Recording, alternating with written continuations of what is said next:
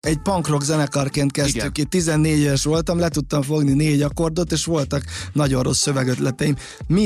Mi okozta volna bennem azt az érzést, hogy egy reális cél az, hogy én, mit tudom én, 20 év múlva itt ülök veled, és arról beszélek. Okay. Legsebezhetőbb ugye a polgári nevemen vagyok, de én ennek ellenére mégiscsak ebben tudtam így a legkitárulkozóbb lenni igazából. Nekem az a legfurcsább ebben, hogy egy lemezzel el lehet jutni egy sziget nagy színpadra. Ez a mi időmben teljesen elképzelhetetlen volt. Ez egy jó dolog, azért tegyük hozzá. Sziasztok, Bánkuti Dani vagyok, és sok szeretettel üdvözlök mindenkit a Van Tempo és a Hajógyár közös podcast sorozatában, ahol mindig izgalmas zeneipari témákról beszélünk meghívott vendégeimmel. Mai témában igazából csak egyetlen egy vendégem lesz, de annál érdekesebb kontextusba fogjuk megközelíteni azokat a zenei stigmákat, ami egy előadót ér a karrierje során. Mai vendégem Molnár Tomi, dalszerző, énekes. Szia Dani, köszönöm a meghívást, és üdvözlöm a nézőket. Eredetileg többen beszéltünk volna erről, de én kicsit most így jobban is örülök neki, hogy egyedül vagy, mert így jobban bele tudunk menni a témákba, hiszen a te karriered szerintem egy ilyen tökéletesebb példája lesz annak, amit egy már-már befutott és a befutott státuszon túl előadó is igazából el tud mesélni így az életéről, és ez tök jó lesz így rávetítve az összes többi már-már futó zenei karrierre is. Az lenne az első kérdésem, hogy pont itt beszéltünk műsor előtt, hogy igazából 20 éve vagy már benne így a zeneiparba, hogy mi volt számodra a legnagyobb stigma, és ez ilyen immédiás stressz kezdés lesz, ami így rajtad maradt az elmúlt években. Tehát voltak-e olyan megbélyegződések, akár zeneileg, akár emberileg, ami a mai napig rajtad van, és a mai napig állandóan magyarázkodnod kell, és akkor majd kibontom a beszélgetést úgyis. Az ilyen stigmákkal kapcsolatban én azt gondolom, hogy nem a legmarkánsabb, vagy a legjellemzőbb vonások azok, amik a hallgatóknak, vagy a közönségnek így bevésődnek, hanem nyilván az, ami miatt a legnépszerűbb lett az előadó. Szóval, hogy annyira nem kell keresgetni szerintem az én múltamban azt, hogy melyik az a pillanat, amelyik ilyen elég robbanásszerű volt, és ami mellett nem lehetett elmenni lehúny szemmel. Nyilván az Anti Fitness Club korszakom, ami hát így eléggé hangos is volt, meg eléggé feltűnő szerintem, és akkoriban így eljutott mindenkihez. A későbbi zenei karrierem az talán annyiban volt sok szempontból érdekes, hogy nem maradtam, vagy nem ragadtam bele abba, amit az emberek így jó részt sejtettek, vagy tudni véltek rólam, hanem elindultam egy ilyen folyamatos megújulás útján. Azt gondolom, hogy egy alkotónak legyenek korszakai, még akkor is, hogyha előadó mindeközben. Az én korszakaim meg elég markánsak, egymástól jól megkülönböztethetőek voltak, annak ellenére, hogy mindegyiknek valahogy én voltam így az epicentrumában. De tulajdonképpen mondhatjuk, hogy minden zenésznél tulajdonképpen a felnövés folyamata a különböző zenei korszakok.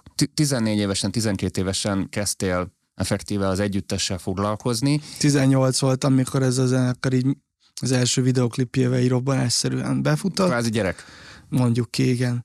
És aztán nyilván mire a következő zenei, vagy ilyen markánsabb zenei váltáshoz értem, az ott eltelt egy olyan 10 év nagyjából. Tehát ezek a 10 éves ciklusok nagyjából így megfigyelhetőek, általánosítva is, vagy az műsor a te esetedben? Szerintem egyrészt nem lehet általánosítani ilyen szempontból sem, másrészt a Jetlag az 6 év volt mindössze, már az egy ilyen teljesen egyértelmű belvárosi életigellő hedonizmus volt. Eléggé durván jelen voltam az éjszakában, talán ezért is nem tudott tovább tartani. Lehet, hogy kicsit finomabban ez akár egy évtizedig is, vagy még tovább is elhúzható lett volna. Nem hiszem, hogy ez egy ilyen teljesen egyértelműen ciklikus váltakozás. Mindenkinek másképp jönnek ezek a korszakok. De az bizonyos, hogy minden előadó, aki nagyon fiatalon került bele mondjuk a zenei életbe, keresztül meg különböző ilyen korszakokon, ami kb. Köthető mindig ilyen stílusváltásokhoz, nem? Ha most így nem csak a te életedet, hanem a többi előadó életét is nézzük, akiket így ismerünk. Minden előadó keresztül megy. A kérdés az az, hogy érvényes tud-e maradni a különböző stílusváltásaiban. Érvényes vagy hiteles? A kettő szerintem sok szempontból ugyanaz. Alapvetően az, hogyha valaki változik, szerintem az valami hitelességet sugall. Illetve bár valahogy a közhiedelemben így azt terjedt el, hogy akkor hiteles egy, mondjuk tegyük azt egy rockzenekar, hogyha 20 éven keresztül akár ugyanazt csinálja, de hogy mennyire pont az ellenkezőjéről van szó igazából, hogy hiszen lehetetlen az, hogy egy ember 20 éven keresztül ne változzon, vagy hát nem azt mondom, hogy lehetetlen, de viszonylag kicsi az esélyre. Hát, hogy ne unja meg azt, amit csinál jelenleg mondjuk zeneileg. Még olyanok is vannak, akik nem unják meg, de hogy ugyanazt gondolja, mint 20 évvel ezelőtt, az viszonylag ritka igazából. Szóval mégis valahogy a hitelességet ezzel társítjuk, hogyha valaki konzekvensen képviseli, mint a politikában. Igen. Nem baj, hogyha hülyeséget gondolsz, de azt 10-20 évig konzekvensen vidd, és meg lesz a táborod. A zenében is valahogy ugyanez van, de közben meg valójában szerintem pont az ellenkezője. Tehát, hogyha nézd, ha itt ülnék kifestett körmökkel, meg szemekkel, a kicsit ritkuló hajammal, ami lóg a szemembe, és ugyanazt az imókor stílust nyomnám, mint 10 évesen, szerintem az volna igazából hiteltelen, meg hát nem lenne méltó, szerintem. Ami ugyanakkor zeneileg már megint visszajött. Ha már nézzük ezt a punk rock. Már hogy van ennek egy reneszánsza. Igen. Magamon is érzem, hogy elkezdem, nem a reneszánsz zenéket, hanem hallgatok punk rockot újra. De nem azt a vonalat, ami, hát nem ezt a pop-punk vonalat igazából. De az, hogy ha engedj meg egy példát, tehát attól, hogy a Despacito megcsinálta ezt a Mumbaton divatot, attól a Fiesta nem lett újra sikeres. Tehát, hogy egy ilyen korszak reneszánszával a korábbi korszak előadói nem emelhetőek azonnal arra a piedesztára. Ez a punk rock, ráadásul ez a pop-punk, ez azért eléggé össze van mosódva a mindenféle trap kultúrákkal, szóval a dobok azok már 808-ból szólnak, és valamilyen szinten más, de közben optikailag nagyon hasonló ahhoz, amit mi csináltunk. Akkoriban meg a téma választása is végül is talán kevésbé lírai a megfogalmazása a daloknak, de a témák, meg így a megfogalmazott élethelyzetek, azok teljesen paralellek. Anno nektek ez egy lázadás volt, amikor elkezdtétek? Vagy számodra ez egy lázadás volt? Persze. Mert azért az IMO az addig a második vagy a harmadik hullámját élte már a 2000-es évek elején, emlékeim szerint, javíts ki, mert te voltál benne jobban. És ez mindig egy ilyen lázadó funkciót töltött be. Mindig valamilyen társadalmi réteg vagy társadalmi probléma ellen való felszólalás volt, hogy ez nálatok hogy indult? Tehát itt elsősorban a lázadásról volt szó, / imádtad a zenét, vagy ez a kettő hogy állt nálad? Hát nyilván ennél sokkal ösztönösebben alakult, tehát most, hogyha bárhogy is elkezdem egy ilyen koncepcióba szorítani, ez nem lesz igazából hű ahhoz, amit mi akkoriban éltünk, szóval mi nem. Az különböztetett meg minket a korabeli hasonló zenekaroktól, hogy mi nem olyanok voltunk, hanem azok voltunk. Hogyha már a hitelesség kérdéséről beszélünk, vagy attól működött szerintem a mi zenénk jobban. Az, hogy melyik korszaka volt az imónak, ezt így nem tudnám pontosan datálni, az biztos, hogy mi az elejétől kezdve benne voltunk. Az, hogy mikor lettünk ismertek, vagy mikor lett mondjuk ez egy ilyen széles körben ismert dolog, azt nem tudom, hogy melyik hullám. Ami miatt az nagyon hangos, nagyon feltűnő volt, hogy ez egy szubkultúra volt igazából. Tehát mi a MySpace-en kezdtük el növeszteni a szárnyainkat, és igazából a mi zenénknek ott is kellett volna maradnia. Csak ezzel a zenetévés időszakkal, meg azzal, hogy ez akkora divat lett, hogy a mainstream média is elkezdett érdeklődni iránta, vagy hát nem tudta kikerülni, inkább legyünk egyértelműbbek, ezért bekerült olyan körökbe, ahol nem igazán tudták ezt az egészet értelmezni.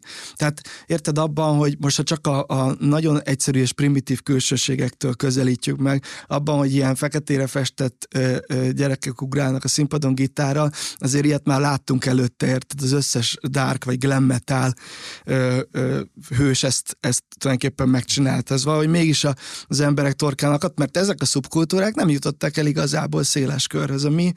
A mi generációnknak, meg a mi szubkultúránknak meg volt egy ilyen, hát nem is tudom, egy ilyen fura torzváltozásra, hogy így bekerült így a fősodorba.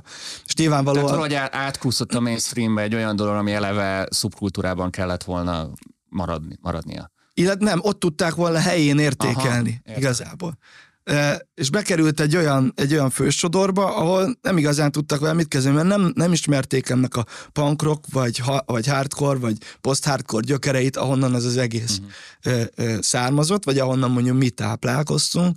Sokkal inkább volt feltűnő az akkoriban ilyen mainstreamben felkapott zenekarokkal azonosítani, tudod? Mert egyszerűen így nem volt kapaszkodóik, vagy nem volt viszonyítási pontjuk szerintem a hallgatók, vagy a mainstream hallgatók nagy része. Ez ilyen 2010-2009 környéke? Ha én nagyjából az első videoklipünk ez 2008, igen, és 2010-re szerintem ez már így eléggé begyűrűzött mindenhová. Aha, tehát tényleg ez nagyjából még a social media láz előtt, még a Facebook láz előtt, de ahogy mondtad, a MySpace már volt, még a Skrillex féle boom előtt volt egy picivel, ha megnézzük ezt az EDM érát, és akkor pont így ez volt talán az akkori zenetévének így a legfelkapottabb ilyen újdonsága, ugye?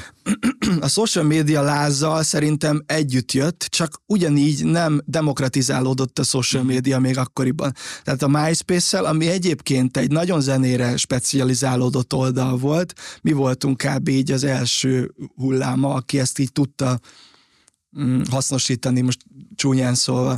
Mi ott kezdtünk el zenei identitást, meg egyébként közösséget is kialakítani, kezdtünk el arculatot teremteni, anélkül, hogy erre egyébként vagy ismertük volna az arculatteremtés szót igazából. Tehát ez egy ösztönös dolog volt, mint sem. Mert tudod, ott ilyen backgroundokat tudtál, meg ilyen layoutokat tudtál szerkeszteni, szóval meg tudtál csinálni az egész vizuális kommunikációdat, anélkül, hogy a vizuális és a kommunikáció szót ismerted volna.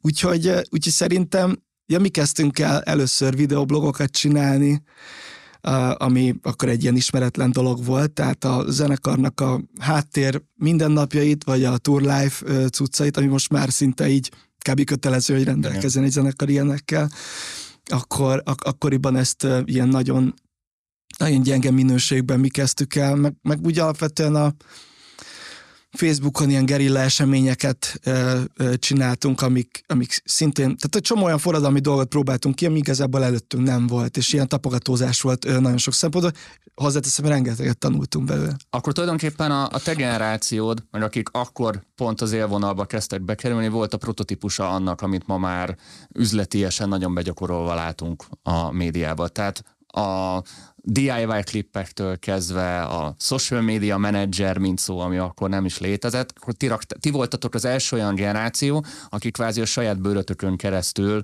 ezt így megtanultátok úgy, hogy tényleg előtte még nem léteztek ilyen szakmák vagy fogalmak. De visszagondolva a késztetést nem feltétlenül érzem. Tehát még lehet, hogy az arculatteremtés az mivel ugye a zenekar is egy elég erős image-el rendelkezett, így egyértelmű volt, hogy ennek vissza kell köszönni a social felületeken is.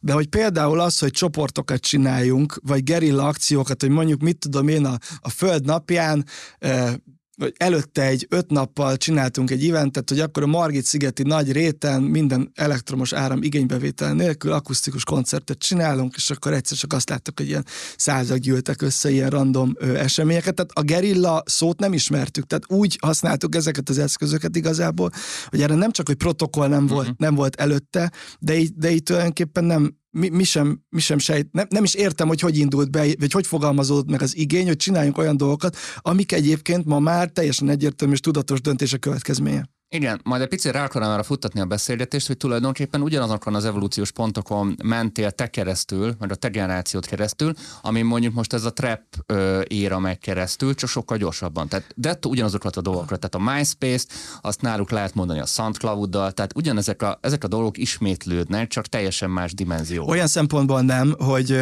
akkoriban az, hogy egy olyan zenekar csinálj, ami mondjuk ilyen materiális szempontból fenntartható, szóval, hogy profitot termel igazából, vagy annak a vágya, hogy te mondjuk a zenéből élj, tegyük fel, az sokkal inkább tűnt egy hiúábrándnak egy kezdőzenész számára, mint tűnhet ma.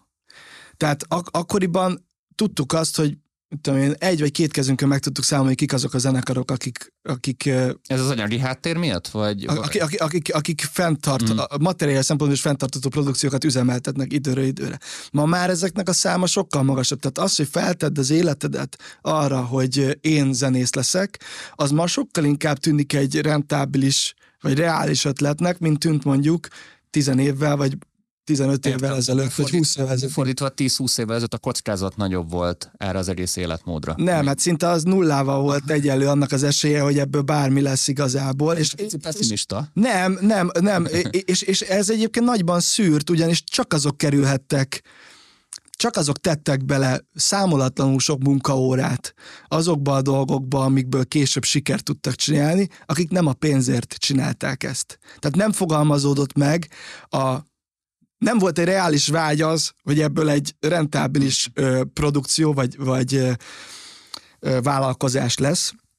Épp ezért, amikor számolatlanul tettük bele a munkaórát, akkor nem is arra appelláltunk, hogy ebből meg fogunk. Tehát ez nem volt egy ilyen reális cél vagy vágy. Tehát ilyen lárpullár volt. Igen, és emiatt szerintem valahogy főleg ebben a hip-hop trap szférában a pénzről és a sikerről beszélni, az egy ilyen megszokott dolog, tulajdonképpen összetevője az egésznek. Nekünk a pénz az a kelléke volt inkább annak, hogy azt tudjuk csinálni, amit a legjobban szerettünk, de semmiképpen sem a célja annak, amit akarunk csinálni. Szerintem ez nagyban megváltoztatja így a felállást. Ugyanis nem hozol meg olyan kompromisszumokat, hogyha a pénz nem cél, amiket meghozol olyan esetben, hogyha erre egy vállalkozásként tekint. Tehát én művészeti kompromisszumokra gondolok. Értelek. Nem kezdek el olyan zenét játszani pusztán azért. Hogy hívjanak ide vagy oda, stb.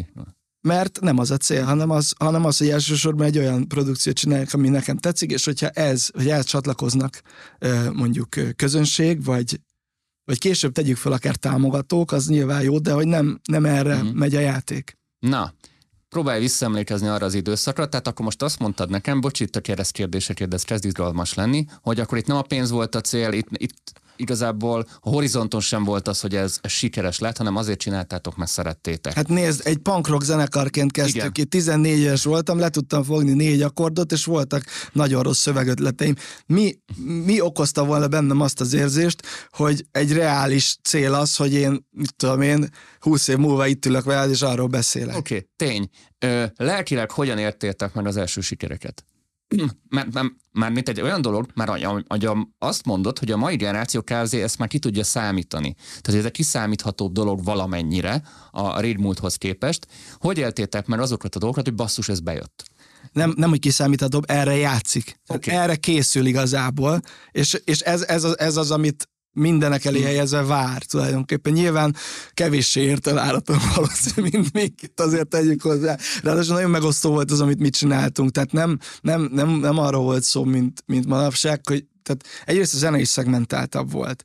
Voltak különböző szubkultúrák, igen, amik töredezetté tették a hallgatóságot. Tehát nem volt esély arra, mint ma, hogy kihozol valamit, ami nagyjából itt tudom, aktuális, és mindenki elkezd abba az irányba hallgatni. Sokkal töredezettebb volt a piac, de hogy lelkileg hogy éltük meg, hát nézd, mivel az estétek nyugalmával indultunk el a pályán, ezért szerintem nyilván nem tudtuk a megfelelő polcra helyezni. Pont erre gondoltam. Meglepő. Ráadásul olyan hangos volt az utálom ezt a szót, de igazából sikernek hívják ezt, akárhogy is nézed, amit szerintem épeszű ember nem tudott volna feldolgozni. Mit tudtad a sikerszót amúgy? Hát mert alkotó emberként ez nekem egy ilyen tehát szerintem egy ilyen nagyon kellemetlen szó. Ez így nem szerepel se a vágyaim vagy az ábrándjaim között, de mégis hozzátartozik szorosan ahhoz, amit csinálok. Ez egy ilyen mérce kb, de én nem akarom mérni magam senkihez. Én a saját utamat járom igazából, és talán ez az, ami miatt így nem megy le a torkomon. Na, erre majd még visszatérünk. Szóval lelkileg beszéltük a dolgokat, hogy abszolút nem voltatok felkészülve rá. Ez amúgy determinált előre olyan dolgokat, hogy jobban is alakulhatott volna, csak nem kezeltétek jól a dolgokat, és emiatt úgy nem úgy alakultak a dolgok esetleg? Hát nyilván tele volt gyerekhibákkal az az időszak. Nem csak azért, mert nagyon sok szempontból ilyen forradalmi volt, ugye a social media jelenlét, vagy, vagy a kommunikációnk, hanem hát minden olyan kapufát berúgtunk, amit lehetett, vagy amit egy ilyen zenekar elkövetett szerintem, és volt egy csomó olyan köztük, ami kifele pattant, szóval... Tudsz egy pár példát mondani, vagy igazából ezek nem annyira lényegesek? Ha így 20 év távlatából nézed. Az a helyzet, hogy sokkal hangosabb volt az image szerintem annak a zenekarnak, mint a produktuma valahogy. És hogy tényleg olyan körökbe jutott el, ahol egyébként annak nem kellett volna igazából, mert nem tudták az ember, nem tudták értékelni, vagy helyén kezelni. Szerintem értsem úgy mondjuk a nézők például, a nézőknek egy kicsit lefordítani, hogy mondjuk mit tudom, hogy belősz egy hirdetést a Facebookon, és olyan embereknek is megjelenik akaratlanul, ahova igazából se kellett volna, hogy jusson a hirdetés célzásba. Ilyesmire gondolsz? Meg nem kell elmenni minden olyan helyre, ahol egy-két ember láthat, hogyha az egy-két ember között egyébként nincs olyan, aki rád, aki reagál arra, amit csinálsz, szóval... Tehát nem kell mindenre igen mondani akkor.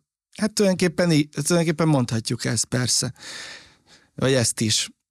De ettől függetlenül most lehet, hogy úgy tűnik, hogy ilyen nehezen tekintek vissza erre az időszakra, de én így abszolút megbékeltem annak minden pillanatával. Hát hiszen ezt tett azzal, aki most vagy. Hát egyrészt, hogy ennek köszönhettem, most csúnyán fogalmazva, meg én azért ott rengeteget tanultam szerintem.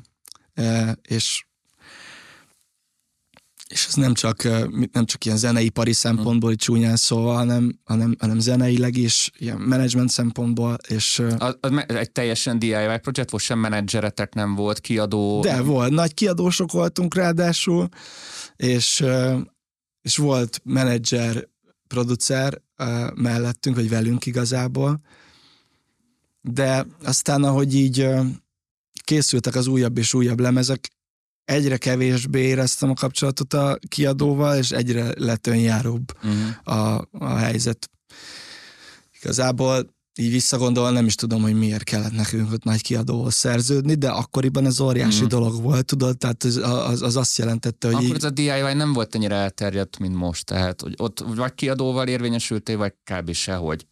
Ha így nézzük. Tehát... Szerintem mi már egy ilyen választóponton csak voltunk. Nem tudtátok, hogy választópont. Csak nem tudtuk, és valahogy a kiadóknak volt egy ilyen felértékelt szerepe minden zenész szemében. Tudod azt, hogyha egy nagy kiadós, ráadásul akkor ezt Warner Musicnek hívták. Nagy kiadós szerződés. Ez a mostani Magnaoton. Nagy kiadós szerződéshez jutsz, akkor az így predesztinál olyan dolgokat, amire mondjuk lehet így régebb óta vártál, vagy hogy eljutsz olyan helyekre, ahova egyébként más módon nem tudtál volna. Most ezért ez szerintem már akkor sem volt egyértelműen igaz, de valahogy ebben a hiedelemben éltünk. Most azért látod, hogy a mostani generáció 17-18-19 évesek milyen sikereket élnek meg, és hogyan élik meg. Te hogyan tudod azt hasonlítani a te akkori 18-19 éves énedhez, meg sikereidhez? Tehát mennyiben más az a fajta siker, amit te éltél meg akkor, mert amiket most látsz, hogy megélnek mások ugyanennyi idősen? Igazából nem nagyon látom azokat a sikereket, amikről beszélsz, legalábbis olyan közelről semmiképpen, hogy azt így meg tudjam ítélni, esetleg mondjuk az enyémmel szembeállítsam. De mondjuk a reflektorfényt látom. Távolról látom, meg nyilván érdekel, és elmegyek a koncertjeikre, szóval így testközelből akarom ezt tapasztalni, de ez egy nagyon-nagyon kis szelete igazából annak a nagy idézőjeles sikernek, amiről már annyit beszélünk. Azt veszem észre, hogy olyan szerintem kisebb előadók vallják magukról a dalaikban azt, hogy ők a toppon vannak, akik egyébként, hogyha az én mércémhez állítom, vagy mondjuk a mi akkori zajunkhoz, akkor ez egy ilyen lepkefing igazából. Aha, tehát teljesen mások a mértékek. Olyan szerénytelen kijelentések vannak a dalokban, azzal kapcsolatban, hogy ők hol helyezkednek el a palettán, amikre csak így nevetve tudok bármit is reagálni, mert... De benne van egy picit ez a fake it until you make it dolog is, ami ez az újkornak tulajdonképpen egy ilyen kulcsmondat. Hát ja, lehet, hogy ez nekem már így nem megy át. Lehet, hogy van, akit meg lehet győzni, mert hogyha 100 dalon keresztül arról beszél, milyen sok pénze van, akkor lehet, hogy egyszer tényleg sok pénze lesz. Szóval ezt nem tartom kizártnak, és lehet, hogy igazad van, csak én igazából ilyenkor, tehát így pontosan tudom, hogy mondjuk egy adott pillanatában lévő előadó lehet, hogy a topnak érzi magát, de gyakorlatilag igazából semmilyen szám nem igazolja ezt gyakorlatilag. Aha, de a kommunikációjában ezt elég erőteljesen. Igen, szóval azt mondod, hogy egy picit, hogy több a lufi fújás a kelleténél. Hát nem picit. Oké. Váltás. Hogyan érted meg az első nagy váltást? Tehát amikor vége lett a zenekarnak, hogyan élted meg te belülről, és hogyan élte meg a közönség? Szerencsére a szimpatizánsaim eléggé elhivatottak igazából, úgyhogy én azt vettem észre, hogy így az igazán elhivatottak, vagy akiknek igazán jelent, vagy jelentett valamit a zeném, azok így a stílusváltásaimon átkövetnek. Ez ilyen jelentős százalék, vagy ez egy bizonyos százalék, nem tudom, szerencsére azért nem ilyen statisztikákban élem az életemet, meg ez azért annyira nem... De azért azt mégis érezted, hogy... Azt látom, hogy az első sor maradt, mondjuk így. És, tehát ez a B közép, a kemény van. Ez nyilván hízelgő volt valamilyen szempontból, még akkor is, hogyha mondjuk az első váltásomnál, ugye a jetlagről beszélünk, ott teljesen egyértelmű volt, hogy egy annyira más műfajba kezdtem bele, hangszerelés szempontjából más, tegyük hozzá, mert ugyanúgy dalok voltak ezek, ugyanúgy... Csak máshogy vannak öltöztetve. Jó, máshogy is énekeltem igazából, de az valószínűleg az a hangszerelés miatt is. Szóval ez egy elég merész váltás volt. Igazából szerintem, ha az AFC után egy akusztikus szólókarrierbe kezdek, az egy ilyen racionálisabb lépés lett volna. Ugyanúgy rockdalokat játszok, csak egy szágitárral, vagy akármi, de engem akkor irgalmatlanul érdekelt az elektronika igazából, mindent más perspektívába helyezett. Tetszett az a fajta szabadság, hogy a dal határozza meg azt, hogy hogyan szólaljak meg, és nem a zenekar, az egy basszusgitáros, az egy dobos, meg a másik gitáros. Érted ezt a fajta... kötöttség volt. Ez ilyen korlátot hozott, és ebből kiszabadulva igazából a világ összes hangszerét használhattam egyszer csak. Szóval, hogy ez nekem egy óriási... Te behatárolva érezted magad ott a korábbi felállásba? Persze, egyébként nyilván az AFC-nél is kísérleteztem mindig elektronikával, de az egy rockzenekar volt, és azért ezt tud, hogyha ilyen szinten kijelölöd a vastag kontúros határait egy zenekarnak, hogy ez egy rockzenekar, olyan zenekar, amiben kiabál a főhős, és a fájdalmait üvölti ki a hangos rockzenében, akkor ez nem változhat meg olyan mértékben, hogy innentől kezdve nem csinálhattam volna egy elektronikus poplemez, mert nem lett volna hű a korábbi lemezeihez, vagy a nevezzük úgy örökségéhez. Kicsit szembe is köptem volna szerintem a szimpatizánsokat, és sokkal életszerűbbnek láttam azt, hogy egy új néven folytatom. Csomó olyan zenekart láttam, akik egy-egy énekes váltást is túléltek ugyanazon a néven, de ez nekem igazából szintén nem nagyon fér bele, hiteltelen lett volna olyan mértékben. Ugyanabban azonos brand vagy név alatt ilyen mértékben más zenét játszani. De amikor elkezdtem a jetlaget, akkor lelkesítette az is, hogy volt egy ilyen forradalmi érzése a dalszerzésnek, hogy azt éreztem kicsit, mint mikor megalapítottam az első zenekaromat, hogy minden új. Aha, tehát ezt tudat alatt, ezt kerested, ezt az új érzést, ezt az új szerelmet? Hát nem. Formációkban? Hát, szerintem én ezt mindig is kerestem, én mindig is új zenéket, meg előremutató megoldásokat kerestem. Én szerintem a vagy az én olvasatomban a rock and roll ez nem az erősítőbe bedugott hangos gitáros dobfelszerelésről szól, hanem ez mindig egy progresszív és előremutató műfaj. Nekem ott az a lufi, nevezzük így akkor, az ott így kidurrant, igazából farkába harapott a kígyó, nem voltak újabb és újabb kihívások, ami ugyanúgy lelkesített volna, mint mondjuk az elején. Aha. Csináltam volna egy 5. lemezt, ami nagyjából ugyanúgy szól, mint a 3., de ettől nem éreztem volna igazából jól magam, és szembe mentem volna azzal a Pars Poetikámmal, ami az új és előremutató megoldásokat keresi. Ezzel szemben az EDM akkor így nagyon nagyon durva virágzásba kezdett. És 13-14. És folyamatosan jöttek be új műfajok igazából, amik így beszippantottak. Kíváncsi voltam arra, hogy ugye alapvetően analitikusan hallgatok zenét, és mikor jöttek ezek az új műfajokat, picit megtorpantam, mert így nem tudtam elhelyezni, hogy melyik szinti szól vajon, és mi történik a davban. És én ezt ismerni akartam, és olyan módon beszippantott ez, hogy egyszer csak azt vettem észre, hogy egy ilyen nagyon súlyos paradigmaváltáson mentem át, és egy elektronikus popzenekart csináltam, ami a színpadon azért mégis, vagy amin a színpadon mégiscsak látszott, hogy rockzenészek adják elő, tehát volt egy ilyen fura kettősség az egészbe, de az alkotás, ami mondjuk így a legvonzóbb talán ebbe az egészbe, az feltétlenül újszerű volt, meg így feltöltött, izgalmasá tette a dolgokat, ráadásul akkoriban ez a svéd pop irányzat is nagyon, nagyon magával ragadott. Én egyértelműen nem az a virtuóz hangszeres vagyok, hanem azt a misztériumot keresem a dalszerzésben, ami miatt, ha meghallgatod, nem tudod nem meghallgatni újra és újra. Ugye ezeket a szempontokat mind hozták azok a műfajok, amiben a jetlaggel elkezdtem dolgozni, és egyébként az igazság, hogy volt mögöttem voltak annyi rutinom, hogy ezt így viszonylag hamar egyébként sikerre tudtam váltani, szóval, hogy így... Hát hiszen az előző tapasztalatokat azért használtad, gondolom, meg a kapufákat. Hát megírtam egy csomó olyan dalszöveget popelőadóknak, tudod, közben egy olyan 200-at nagyjából, egy 20 lemeznyit, ami... Ez mikor kezdődött ez az időszak?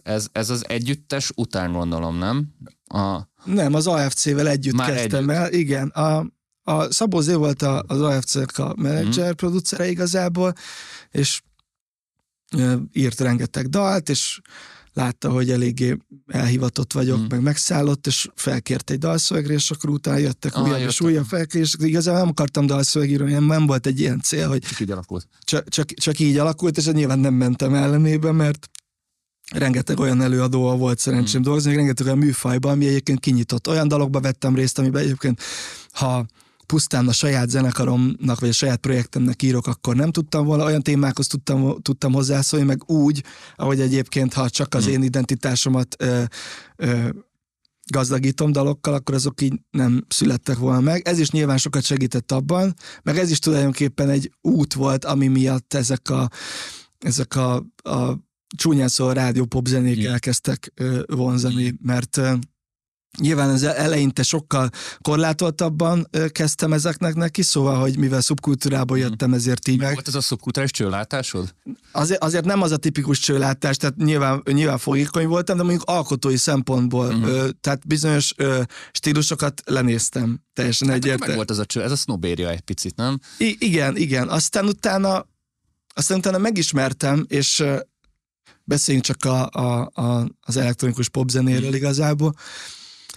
Így, ahogy így közel férkőztem, így rájöttem, hogy egyáltalán nem egyszerű olyan slágerdalamokat írni, amitől nem tudsz megszabadulni. Illetve van egy olyan tanulhatatlansága ennek az egésznek, ami sokkal vonzóbb igazából, mint a riffeket gyúrni otthon napestig. Úgyhogy talán az, hogy rengeteg popénekesre dolgoztam együtt, mint dalszövegíró, segített nekem abban, hogy kinyíljak, és aztán így előrevetítette azt is, hogy nekem, hogy mivel írtam másoknak rengeteg popdalt, azért lehet, hogy megpróbálok majd magamnak is írni egy párat. Tehát akkor ez neked egy nagy erőt adott a tovább folytatáshoz.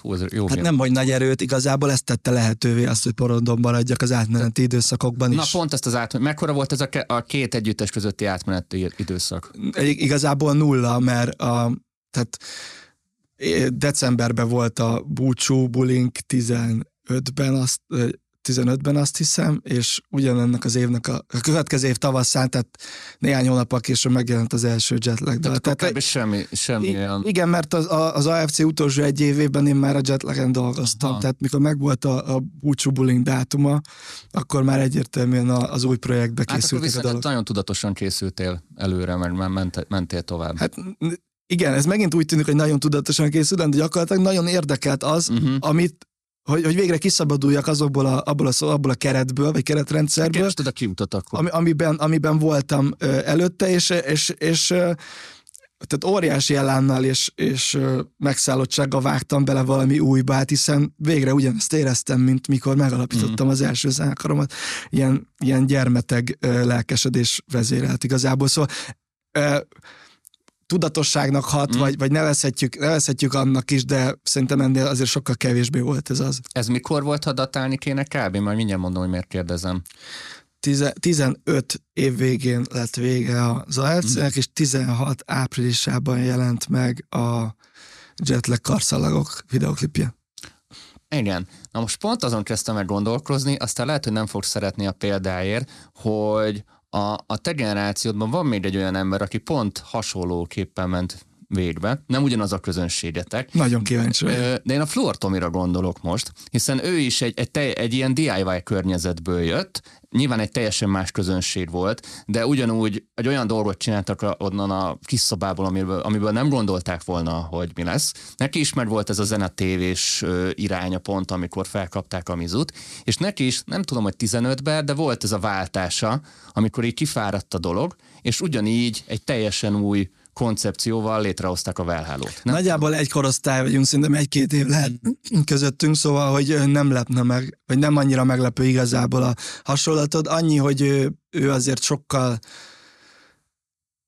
inkább maradt közel ahhoz, amit korábban csinált. Tehát ő ugyanúgy rappelt, csak épp nem szóló név alatt, hanem egy zenekar név alatt. A közönség teljesen kicserélődött, vagy felnőtt? Hát meg nyilván egy nem tudom, az egy ilyen óriási bomba volt akkor, így nem, szerintem tőle kéne megkérdezned, hogy mi az ő sikereket. Hogy próbálok ilyen generációs mintákat keresni, hiszen ennek a generációnak teljesen más problémái voltak, mint a mostani új generációnak, és én azt veszem észre, hogy a legtöbb veled egy idős, meg a korodbeli, úgy mondom, én is veled egy idős vagyok, csak azért mondom, hogy a mi generációnk így rá volt kényszerítve arra, hogy többször megújuljon. Sokkal több megújulás van a mi generációnkban, mint az előttiben, akik 20 évig bent tudtak maradni egy stílusban, és még mindig ugyanazt csinálják 30 éven. Nézd meg egy Rolling Stones, egy ACDC-t, ugyanazt lenyomják, és a kutya nem kéri rajtuk számon, hogy miért nem új, mert az fanservice. De ezt az Y generációt, tehát ez a 85-86-tól induló, egészen mondjuk a 95-ig bezáruló generáció, tehát amit így Y-nak csúfolnak, nem teheti meg. Tehát ez a folyamatos váltásra és túlélésre volt programozva. Szerencsére ez nem okozott akkora fejtörést igazából, mint amekkorának tűnhet így az elmondottak alapján. Igen. Tehát te úgy fogalmaztad meg, mint hogy ez egy ilyen kényszer volt. Nem, ez ösztönös. Ez ösztönös. És egyébként az a durva, hogy a kényszer. Mint hogyha a kiadó nekünk sugalta volna annak idején, hogy itt az, tehát nem úgy működünk, mint tőlünk nyugatabbra, hogy megcsinálsz egy világslágert, és utána egy életet lehaknizol vele, hanem itt a folyamatos megújulás. Megnézed, van porondom. Én még a Skrillexet fölhoznám. Elég közel van. Tehát a Skrillex is egy imó zenekarból indult. Így van. Utána jött neki ez a elektronikus érája, majd ment a pop érába, és nagyjából ezeket, ha itt datáljuk, akkor ezzel tudunk párhuzamost vonni, akár a te karriered, vagy az itthoni hasonló együttesek, vagy előadók karrierjével. És akkor most ez a hasonlat meg kicsit jobban tetszik. Jó, ez most nem semmifajta negatív vagy pozitív előjel, csak próbálom itt az összefüggéseket keresni, hogy generációra vetítve, hogy ezek a folyamatos megújulások, ami nem feltétlenül kényszeres, de inkább a helyzet szüli, a sokkal jobban jellemző erre a generációra, mint azt megelőzőre, vagy akár az újak. És ez az, amit előadóként megcsinálunk, változások, de hogy közben nekem azért volt egy nagyon erőteljes, talán még a mai napig is van, egy alkotói, szóval, hogy ilyen csúnya szóval élve alkalmazott szerzői vonalam, amiben nem csak, tehát nem úgy kellett reagálnom a változásokra, hogy a korokat figyelembe véve, hanem hanem egy sokkal szélesebb spektrumban gondolkodva, rengeteg előadóval, szóval ezek a változások, amiket mondod, ezek azok, amik így szembetűnőek, vagy amik mondjuk így a közönségnek jobban látszanak, de közben azért én egy háttéremberként is elég jelentősen részt vettem, azt gondolom. Igen, egy picit ilyen Max Martin lettél, ha élhetek ezzel, tehát, hogy... Vannak még ilyen hasonlatok? Tele vagyunk ki hasonlítókra, tehát... Igazából ez nem igaz, de nagyon hizelgő. Amúgy a Ryan Tedder is hasonló. Tehát, hogy ő ugyanúgy, hogy ha megnézed a One Republicot, ugyanúgy csinálta a One Republicnak, aztán csinált máshova is, de mondhatnám az MGK-t, nem az MGK-t akartam, a Travis Barkert is mondani, tehát egy csomó, ezek kicsiben megfigyelhetőek itthon is, ami mondjuk kint mondjuk sokkal nagyobb számokban. Igen. Nagyon mozgásokban. Egyébként igazából ilyen hőseimről, vagy idoljaimről kezdtél most egy felsorolás, szóval hogy abszolút... Ezeket csinálták, amiket te... És nyilván, hogy itt van valamiféle párhuzam, hogy akkor ezt... Egyébként, ha már a One Republicot felhoztad, ők annyira MySpace-esek voltak, hogy az Apologize című dalukat akkor ismertem, a MySpace-ről, amikor a Timbalandnak még nem volt közel hozzá. 2 évvel előtte volt, vagy hát. Timbaland felfedezte véletlenül a MySpace-en a Ryan Teddert és a zenekarát, majd Timbaland feat One Republic néven megjelentette. Igen. A már 2 éve egyébként számunkra ismeretes dalt. Lebégetett egyet. Amiről azt gondolhatnánk, hogy mennyire övön aluli ütés Ryan Teddernek, ugye, de hát gyakorlatilag innen datáljuk őt, mint Ryan Tedder, szóval azért szerintem nem nagyon töri a száját. Igazából. Jó, akkor ez a Ryan Tedderes hasonlat tetszik. Hát, én igazából nagyon szerettem, szóval, hogy ha ilyen zenekaros popzenőről van szó, szerintem ők abszolút egy ilyen idol kategóriában, én gyakran járok koncertjeikre, szerintem nagyon régóta. Hát konkrétan az első kiadatlan daluk óta követem őket. Ja. Na, egy más téma egy picit, de ide kapcsolódik. Mennyire változott a közönség, amióta elkezdted, és amióta mondjuk most itt vagy? Szerintem rengeteget. Azt veszem észre, hogy akkoriban ugye pont ez a, ahogy korábban mondtam, ez a szegmentáltság volt megfigyelhető, szubkultúrák voltak, amik között kevéssé volt átjárhatóság, nagyon csúnyán fogalmazva voltak a rockerek, a diszkósok, meg a rapperek igazából. Elképzelhetetlen volt, hogy egyik hallgatja másik zenéjét, 1-2 kivétellel, gondolok itt a Limb Bizkitre, vagy azokra az ilyen hibrid műfajokra, ugye, amik teljesen egyértelmű fúzióból, vagy műfajtársításokból születtek. Ma már sokkal inkább érzem azt, hogy nincsenek meg ezek a szubkulturális határok, vagy nincsenek szubkultúrák igazából, nincsenek szegmentált közönségek, hanem sokkal inkább mindenevőek, vagy ilyen szempontból, ha azt vesszük, nyitottabbak talán a hallgatók. De ez régen tök pejoratív volt, ha emlékszel. Tehát a régen, amikor azt mondod, hogy mindenevő volt, az egy tök pejoratív volt. De közben te is mindenevő voltál igazából, igen. Szóval aki az alkotás felől közelítette meg, ő nem zártunk be, ugyanúgy hallgattunk hip-hopot. De közönség szemszörből, tehát a közönség szemszörből valakit nem tudta betenni egy dobozba, attól inkább egy lépés távolságra voltak. Hogyha ezt is szereti, meg azt is szereti. Így van. Ma ezt egyáltalán nem érzem, szemben viszont érzem azt, hogy a koncertjárásnak lett egy kultúrája, szóval, hogy egy ilyen mainstream kultúrája, mert azért annó a koncertjárás sokkal inkább volt szubkultúráknak a szórakozása, most meg sokkal inkább egy ilyen demokratizálódott dolog, ugye ezzel a Budapest Park élményen lehet talán a legjobban leírni azt, hogy mennyire minden korosztály és minden stílus kedvelője számára hozzáférhetőek ezek a rendezvények igazából. Szóval ez a 2 dolog az, ami szerintem így nagyon jelentősen változott így a közönség oldaláról, de biztos van még egy csomó. Mondtad, hogy van egy első sor, aki minden koncerteden ott van a mai napig. Ők veled együtt változtak szerinted? Tehát, hogy kvázi együtt nőttetek föl, vagy te voltál az, aki mondjuk mindig mutatta az utat? Nézd, ahogy én nem kérek életvezetési tanácsokat a szimpatizánsaimtól, szerintem ők se tőlem. Úgyhogy ezt az útmutató, meg ilyen messiás szerepet inkább én ezt nem vállalnám magamra. Az út inkább zenei útmutatásra gondolt, tehát nem életvezetési dimenziókban. nem tudom, hogy... Nem, igazából a kérdés arra megy ki, hogy ha nem lettél volna ott, ugyanitt kötöttek volna ki szerinted zeneibe, zenei stílusilag, tehát hasonló stílus előadót hallgatnának, mint mondjuk te, csak nem feltétlenül téged, vagy teljesen máshol kötöttek volna ki, ha nem lettél volna mondjuk a kedvencük annó. Szerintem az, hogy másoknak írok szövegeket, és ezt így kommunikálom, szóval hogy a karakterem része előadóként, ez így talán sejteti azt, hogy lehet, hogy a közönségem is egy kicsit nyitottabb, vagy kevéssé szűk látókörű. Én nem gondolom azt, hogy hát, ki tudja, lehet, hogy egy kicsit mélyebbre is ástak, miután megismertek engem, mert olyan műfajokat ismertettem meg velük, amik mondjuk nem voltak annyira populárisak, de ugyanazoknak a műfajoknak kevéssé populáris előadói is eljutottak később hozzájuk, tehát mi ezt így el tudom képzelni. Aha, tehát akkor egyértelműen mondod, hogy a te közönséged tisztában volt azzal, mert ez szerintem nem alap dolog, hogy te mi mindent csinálsz még a saját projekteden kívül. Igen, kezdem, mert egy időben elkezdtem megosztani azokat a dalokat, amiket írtam. De aztán rájöttem, hogy mindet nem akarom megosztani, és azokkal szemben pedig, akiket nem osztom meg, igen, nyilván a furcsa kérdések merülhetnek fel, hogy őt miért igen, és őt miért nem.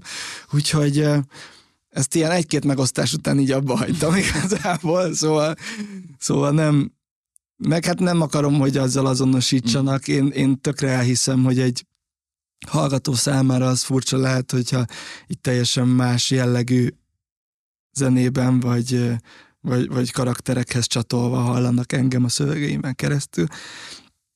Még akkor is, hogy egyébként kaptam olyan visszajelzéseket, hogy a rádióban hallott dalról megismerték, hogy én írtam, ami bizonyos szempontból sejtetheti azt is, hogy limitált szókészletből dolgozom, meg azt is, hogy van egy stílusa, amit csinálunk. Felfedezhető stílusa, szerintem ezzel nincs gond. Amúgy kapsz még a mai napig olyanokat, hogy régen bezer mennyivel jobb volt? Tök mindegy, hogy most ez a régi milyen időszakra nyúlik vissza, vagy szerinted ez annyira már nem jellemző a pont általad említett nyitottság miatt? Hát lehet, hogy csak hozzám nem jut el igazából, vagy... Hát ezek hangosak, ezek a kommentek, vagy ezek a megjegyzések. Nem, én... Ez hangos kisebbség, tudod. Most, de lehet, hogy már annyira, tehát mondjuk pont erre már annyira fel voltam készülve kölyökkoromban is, szóval így tudtam, hogy mindig a régi lesz a jó, hogy ez már így igazából így fel se tűnik, hogyha ilyennel találom szemben magam. Egyébként nem beszélve arról, hogy most azért az új dalaimban ismét elkezdtem gitározni. Szóval egy picit régi vagyok az újban. Úgyhogy... Nyilván nem tudod letagadni azért a gyökereket. Hát meg nem is akarom, most ez... Szóval, hogyha zenei evolúcióról beszélünk, és arról, hogy akkor érjünk el a harmadik váltásomhoz igazából, mert szerintem időszerű, hogy ott az volt, hogy rájöttem, hogy azért az EDM is legalább annyira limitált, mint az a zenekaros éra, amiből én kiszabadulva megtaláltam ebben az én nagy forradalmamat. És amikor már megírtam azokat a rádiós lágereket, amiket így meg akartam, meg eljutottak azokra a pontokra, ahova így szántam őket igazából, akkor azt éreztem, hogy ezzel kapcsolatban nekem már így nincsen nagyon további dolgom. Szóval volt olyan, hogy a 5. legjátszottabb hazai dal lett az országban az egyik dalom, aminek szövegírója és dalszerzője lettem. És abból kiindulva, hogy én egy rockénekes vagyok igazából, aki a lakótelepen a néhány akkordjával kezdte el. Ez magadról mondod, hogy mások mondják rólad? Nem, én tudom, hogy onnan indultam igazából. Szóval... Ezt amúgy szoktam így másrád mondani, vagy ezt így magadról mondod inkább? Ezt azért mondom, mert... Hát, nyilván azt az énemet azt nem látták igazából, az nem volt akkora... visszhangja, nem volt annyira feltűnő. Szóval, hogy ezeket az ilyen... szóval, ott találtam magam egyszer csak a rádiós játszási listákon, azokkal a popdalokkal, amiket oda szántam igazából. Akkor így ezzel így azt éreztem, hogy a küldetésem itt teljesítve van. És akkor a forradalmat már nem éreztem ugyanazokban a szintikben, meg ugyanazokban a lábdobokban, amiket már ezerszer használtam. Igazából nem beszélve arról, hogy a műfaj is kicsit kipukkadt ebben az időben. És megint azt a szorítást éreztem, amit amit az első zenekaromban is, hogy... Ugyanaz az érzés? Nem ugyanaz, sokkal nagyobb szabadság volt benne, de ugyanolyan vastagon jelöltem ki azokat a kontúrvonalakat, hogy ez egy, hogy repülőgéppilótának flasheltük magunkat, mert annyira kész voltam, és tipik rádiópop, tudod, szóval, hogy így betettem magunkat egy skatujába, amiből igazából megint úgy éreztem, hogy csak akkor lehet szabadulni, hogyha egy újabb korszakot nyitok. Ekkora megbékéltem Ekkora összegyűlt egy csomó olyan személyes dal, ami egyébként a Jetlagbe értelemszerűen nem fért volna bele. Ekkora megbékéltem a polgári nevemmel, ami nem volt egyszerű, mert... Tényleg? Hát, mert én ezt nem tudtam. Hát eléggé commerce igazából. Baj van vele. Hát, hogy pont ugyanolyan, mint az összes többi. Illetve az, hogy a polgári nevén látod az előadókat megnyilvánulni, azokról így nagyjából így sejtetted azt, hogy valamelyik tehetségkutatóból jöttek ki. Legalábbis a legtöbb polgári nevén megnyilvánuló előadó az egy tehetségkutató. Erre soha nem gondoltam. És én nem akartam ebbe a skatujába tenni magam, teljesen egyértelmű okokból, mert hogy azon kívül, hogy írtam tehetségkutatósoknak rengeteg, de azt mondja, igazából semmilyen komoly vagy közelebbi kapcsolatom ezekkel a műsorokkal nem volt. És hát gondoltam, hogy igazából azokat a dalokat, amiket a fiókba őrzök, és ilyen szólódaloknak szántam már rég, akkor azokat így a karanténidő hasznos eltöltésének mintapéldájaként én majd így összerakok. És akkor végül is erről szólt nekem a Covid, hogy elkezdtem a szóló identitásomat, mint egy ilyen harmadik korszakomat építeni. Most azt mondom, hogy új korszakot már nem tervezek ebben az életben, mert... Egyelőre, igen. Mert azért minden egyes ilyen korszakváltás egy kicsit újrakezdés is igazából. De ez a tisztalap azért jó egy zenész életében. Már hogy lehetne tisztalapod? Hát kvázi tisztalap. Ez olyan, amikor elköltözöm. Most pont egy költözés közepén vagyok, és tök jó kiszanálni azokat a dolgokat végre, tudatosan, vagy kiszanálod a szempölgyűjteményeidet, mert újra rakod a gépedet. És teljesen másképpen gondolkoz. És van egy 2 évig egy viszonylag kb. Tisztalap. Azért mondom, hogy kb., mert nyilván benne vannak a múltnak a lenyomatai. De... Költözés nagyon jó példa egyébként, és a Jetlag utolsó lemezének a címe Emlékbe lett, és én is akkor költöztem, és egy nagy költöző doboz volt Topshotból lefotózva, bele volt dobálva az összes, tudod, a Winchesterek, a Chaos Pad, a hangszerek, meg minden ilyen zenekarra kapcsolatos dolog. Szóval az már nagyjából sejtette azt, hogy ez egy ilyen utolsó lemez, de utána még megjelentettem egy dalt, aminek az volt a bemondás, hogy az olyanok, mint mi, sose búcsúznak el, és igazából ez volt a búcsúdal, szóval ezzel köszöntem el attól az időszaktól. Közben az utolsó lemezen már voltak olyan dalok, amik sokkal személyesebbek voltak egyébként, mint ami mondjuk így az ideális Jetlag millióbe vagy brandbe beleillett volna, szóval már az így nagyjából látszott. Itt a szóló identitásomban az vonzott a leginkább, hogy hát egyrészt, hogy olyan szinten kezdtem el leplezetlenül és nyíltan írni, ahogy még soha, szóval a terápiás jellegű írás az egy sokkal magasabb szintre lépett, amit igazából nem értek, mert a legsebezhetőbb ugye a polgári nevemben vagyok, de én ennek ellenére mégiscsak ebben tudtam így a legkitárókozóbb lenni igazából. És hát meg egy csomó közreműködést predesztinált, aminek e pillanatban is így közepén vagyok, szóval így az első lemezem után a következő az egy közreműködős album lesz, végre. És élvezed ezt a szerepet? Hát ez a legjobb. Élvezed nagyon? Hát miért, mikor a Majka és a Bércesi Robi váltja a kilincset a stúdiómban, az mennyire fura helyzet. És ugye ez a diverzitás, amiről beszéltem már a dalszövegírás kapcsán is, ami egyébként izgalmassá teszi ezt az egészet, hogy rengeteg műfajban nyúlhatsz bele. Így a szóló nevem alatt igazából már bármit megcsinálhatok, szóval, hogy ez nem egy ilyen becsomagolt brand, mint az előzőek, nincsenek olyan vastag kontúrjai, az összes következő változáson belefér, azt gondolom, hogy ugyanúgy Molnár Tamás marad az is valahol, ahogy egyébként a korábbiak is, csak azt mégiscsak így kijelöltem, vagy körbe kontúroztam, és hát nyilván jelenleg ezt élvezem a legjobban, hogy olyan előadókkal dolgozhatok együtt, akikkel olyan dalokat hozhatok létre, amit egyedül biztosan soha nem, olyan témákhoz szólhatok hozzá, ami egyedül nem indította volna el a tollamat, és hát van ebben egy ilyen furcsa pervers helyzet, hogy úgy kalandozhatok műfajok között, határtalanul tulajdonképpen, hogy ezt így élvezni tudom. Ez tök jó, mert ezzel tök felvezetted igazából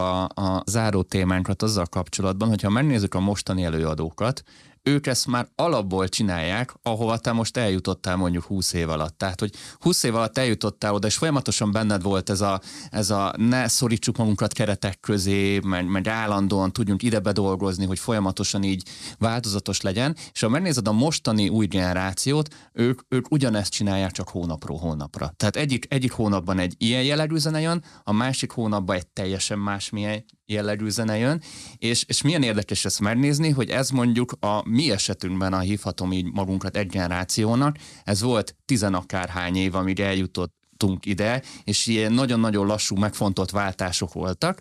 A mostani új generáció meg ezt így tak-tak-tak-tak-tak-tak így hóról-hóra csinálja. Szerinted ez hova fut ki? De ez most már csak ilyen theory crafting, tehát nem feltétlenül kell itt okosságokat mondani, hogy szerinted, ha valami ilyen szintű sebességre kapcsol, mint az új generációnak, az hova futhat ki?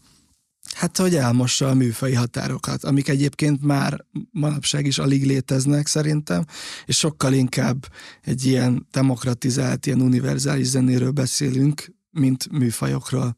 Igazából... Az előadóknak mondjuk a karrierútja, vagy a mentális egészsége, mert azért valljuk meg, te a te karriered egészséges idő intervallumban történt, tehát nem az van, hogy hirtelen történt fiatal korodban is, de nem olyan hirtelen, amilyen most történnek, hogy ezek a dolgok szerinted nem veszélyesek mondjuk egy mentálisan egy olyan hiperérzékeny előadó számára, aki művész, érzékeny a világ változásaira, minden, ami benne van az éjszakában, mert a szórakoztatóipar az őket sokszorosan kísérti meg, vagy érinti meg.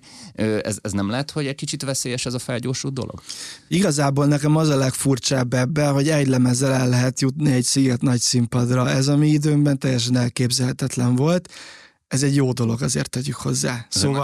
Szóval ilyen szempontból ma zenésznek lenni, ez ezerszer jobb. Szóval volt egy ilyen, túl fiatalok voltunk hozzá bélyeg, nincs elég múltunk bélyeg, amivel így meg kellett küzdeni, ráadásul olyan előadókkal versenyeztetett meg minket egy line-up, akik 10-20 éve benne vannak ebben. Most már az a helyzet, hogy mint ahogy láttuk is egyébként pont a tavalyi szezonban, hogy csinálsz egy olyan lemezt, ami így tényleg hangos siker, akkor olyan színpadokra juthatsz el, ami így elképzelhetetlen távolinak tűnt. Mondjuk 10 év volt. Hát vagy még 10 év sem volt elég rá, mondjuk ki. Ami nagyon jó. Olyan szempontból viszont nehéz mégis, hogy oké, de mi a következő évben a terved?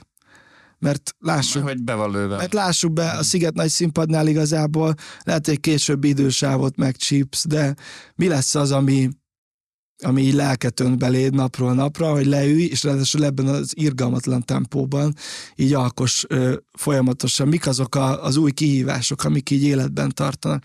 Folyamatosan csak teszel bele a dalokba, tegyük fel alkotás közben, és ezeket mind ilyen impressziók vagy impulzusokként veszed ki belőle, és hogyha visszakapod ezeket az impulzusokat, az segít abban, hogy tovább csináld a dalt, és eljutsz lehet egy masterig. Ha nem kapod vissza ezeket az impulzusokat, akkor lehet, hogy a fiókba landul a nóta. Kicsit ugyanezt érzem, hogy és itt az impulzusokat nem feltétlenül a sikerre, hanem az önmagam által belőtt célokra, vagy az önmagammal szembeni határátlépésekre gondolom. Milyen határt fogsz tudni átlépni magadban, hogyha egy lemez után eljutottál az aréna színpadára igazából. Teljesen egyértelmű, hogy mi lehet a következő terv, hogy bármilyen módon ezt így széles a világon megmutasd nemzetközi szinten. Úgyhogy elképzelni se tudom azt, hogy milyen lehet egy lemezzel ekkora sikert elérni, mint amiket most látok. Látom ennek az árnyoldalát, hogy nehéz ebből igazából tovább lépni, vagy olyan kapaszkodókat találni, amikben megtaláld azt a határátlépést, ami így Mert azért a mostani hírném nem megy elő a régi hírnévvel, így a közösségi média kapcsán nem. Az ez a MySpace-es, Facebookos hírnév, oké, a számok ugyanakkorák voltak, de nem volt annyira az arcodban minden. Tehát nem annyira volt az emberek arcában mennem, mint most, ha értettem, mire gondolok. Nem tudom összevetni igazából. Szerintem ezt nem látom, nem látom jól. Meg mi az, hogy az arcodban, hogy... Hát most kvázi az Instagram, a TikTok, meg a Facebook 024 elhozza az embereket a kedvencüknek a életébe. Régen azért volt egy kicsi lépéstávolság talán. Hogy emiatt volt egy ilyen státusz, vagy... Volt egy safe place inkább, mondanám azt, ami... Tehát nem az van, hogy tényleg hibáztál valamit, és most a hiba nem kell valami nagyon nagy dologra gondolni. Egy olyan mondat, ami kontextusból kiragadva megjelenik tegnap vagy holnap egy hírpoltáron, és ott a kommentekben meg szétszednek. Tehát egy ilyen jellegű dolog nem volt. Most ezek a dolgok annyira érzékenyek lettek, és annyira kim vagy az embereknek a szem előtt, hogy régen erre azért ennyire nem volt példa. Hát azért voltak olyan bulvármédiát igazából használó előadók szerintem, akik ugyanúgy adtak felületet arra, hogy mondatukat kiragadva lejárassák őket, vagy épp felemeljék, szóval megvoltak erre az eszközök. Az igaz, hogy talán mindenkihez nem jutott el, csak ahhoz, akit a bulvármédia érdekel. Igazából olyan szempontból ez igaz, de szerintem az új generációnak a nagy határátlépése az volna, hogyha egy nemzetközi sikert tudnánk produkálni, vagy tudna produkálni bármelyikőjük. És akkor te is azt mondod, hogy valakinek be kéne rúgni az ajtót, és akkor az nyitná meg mondjuk azt követő generáció számára a kapukat? Hát igen, nagyon, nagyon sok összetevője van ennek. Ha a svéd példákat nézzük, akkor ez azért a nyelvoktatáson alapszik, vagy nyugszik igazából. Meg a zeneoktatáson. Nem véletlen kezdtem a nyelvnél, tehát a zene az már egy egészen konkrét pillére ennek, de hát ott is ugye kellett egy abba ahhoz, hogy ez egy ilyen nemzeti értékként legyen emlegetve, úgyhogy igen, szerintem azért ez egy ilyen szempontból eléggé izgalmas időszak, hogy ezzel, hogy így ilyen szinten demokratizálódott a zene, és nagy kiadók nélkül is el lehet jutni nagyobb tömegekhez, ez tulajdonképpen így lehetővé teszi azt, hogy ezzel akár egy előadó átlépje az országhatárokat is, ami hát nyilván nagyon sokat segítene szerintem kis hazánknak, mármint hogy a feltörekvő generációknak arra, hogy erre feltegyék az életüket, és azt mondják, hogy így... Hát, hogy láss, hogy valaki megcsinálta. Életvitelszerűen akarnak ezzel foglalkozni, és nem egy ilyen hobbiként, nem csak egy ilyen hobbiként merül fel. Úgyhogy bár lehet, hogy egyébként szerzőként hamarabb lesz világsikerünk, mint előadóként, ezt most így nem igazán látom, de bármelyik szerintem nagyon, nagyon nagy határátlépés lenne, és nagyon nagyot dobna az itthoni. Amúgy volt a karrieredben olyan pont, hogy abba akartad hagyni? Ilyen mindenkinek van, csak kíváncsiak, hogy neked voltak-e ilyenek, vagy több-kevesebb. Amikor így nagyon eleged volt, és franc, inkább csinálok teljesen mást, mert valamiért nem az az időszak volt. Lehet, hogy gondoltam erre, szerintem olyan, hogy abba akartam hagyni, olyan nem volt, mert abban a pillanatban, hogy elgondolkodtam azon, hogy mi más csinálhatnék, csak olyan dolgok jutottak eszembe, amit én is így megmosolygok igazából. Nekem a hobbim volt a zene, abból lett a hivatásom, de azért nagyon korán rájöttem arra, hogy nem nagyon lesz új hobbim, mert semmi nem hoz azzal arra a rezgés szintre, ami a zene, ilyen módon így nincsen konkurenciája az életemben ennek. Nagyon meglepne, hogyha bármikor is azt gondolnám, hogy mással akarok foglalkozni, bár amilyen paradigmaváltásaim voltak az elmúlt 20 évben, tulajdonképpen még bármi is lehetséges. De nyilván a változ, és akkor se tud nem zene közelbe maradni, tehát ha már néztük, bárki, aki mondjuk vált zeneileg, az úgyis zeneipar közelben marad valamilyen szinten szerzőként, menedzsmentként, vagy tehát itt a zenevilágából nem lehet csak úgy kilépni. Hát szerintem se, meg nyilván ahhoz, hogy kilépjek, ahhoz így újra kéne értelmeznem magam valamilyen más szerepbe. De bármilyen más szerepet látok magam előtt, az hogy is mondjam, meghúzódna egy hüvös cémol árnyékában ahhoz képest, amit a legjobban szeretek. Ez nagyon jó volt. Tomi, szerintem ez egy nagyon-nagyon jó zárszó volt, úgyhogy nagyon szépen köszönöm, hogy ennyire megnyíltál, és szerintem sokaknak nagyon hasznos lehet, akár az új generációból, vagy a régi generációból, hogy a életutadon keresztül egy kicsit átlássuk, hogy milyen változások voltak itt a zenei életben az elmúlt 20 évben, úgyhogy sok sikert kívánnék a további karrierhez, abban ne hagyd, mert nagyon jó vagy, és remélem találkozunk még. Köszönöm, interjúban, meg más beszélgetésekben. Nektek meg köszönjük szépen a megtisztelő figyelmet. A témával kapcsolatban meg továbbra is várjuk az izgalmas kommenteket, amelyekkel egy kicsit tágíthatjuk a diskurzust. Vigyázzatok magatokra, sziasztok!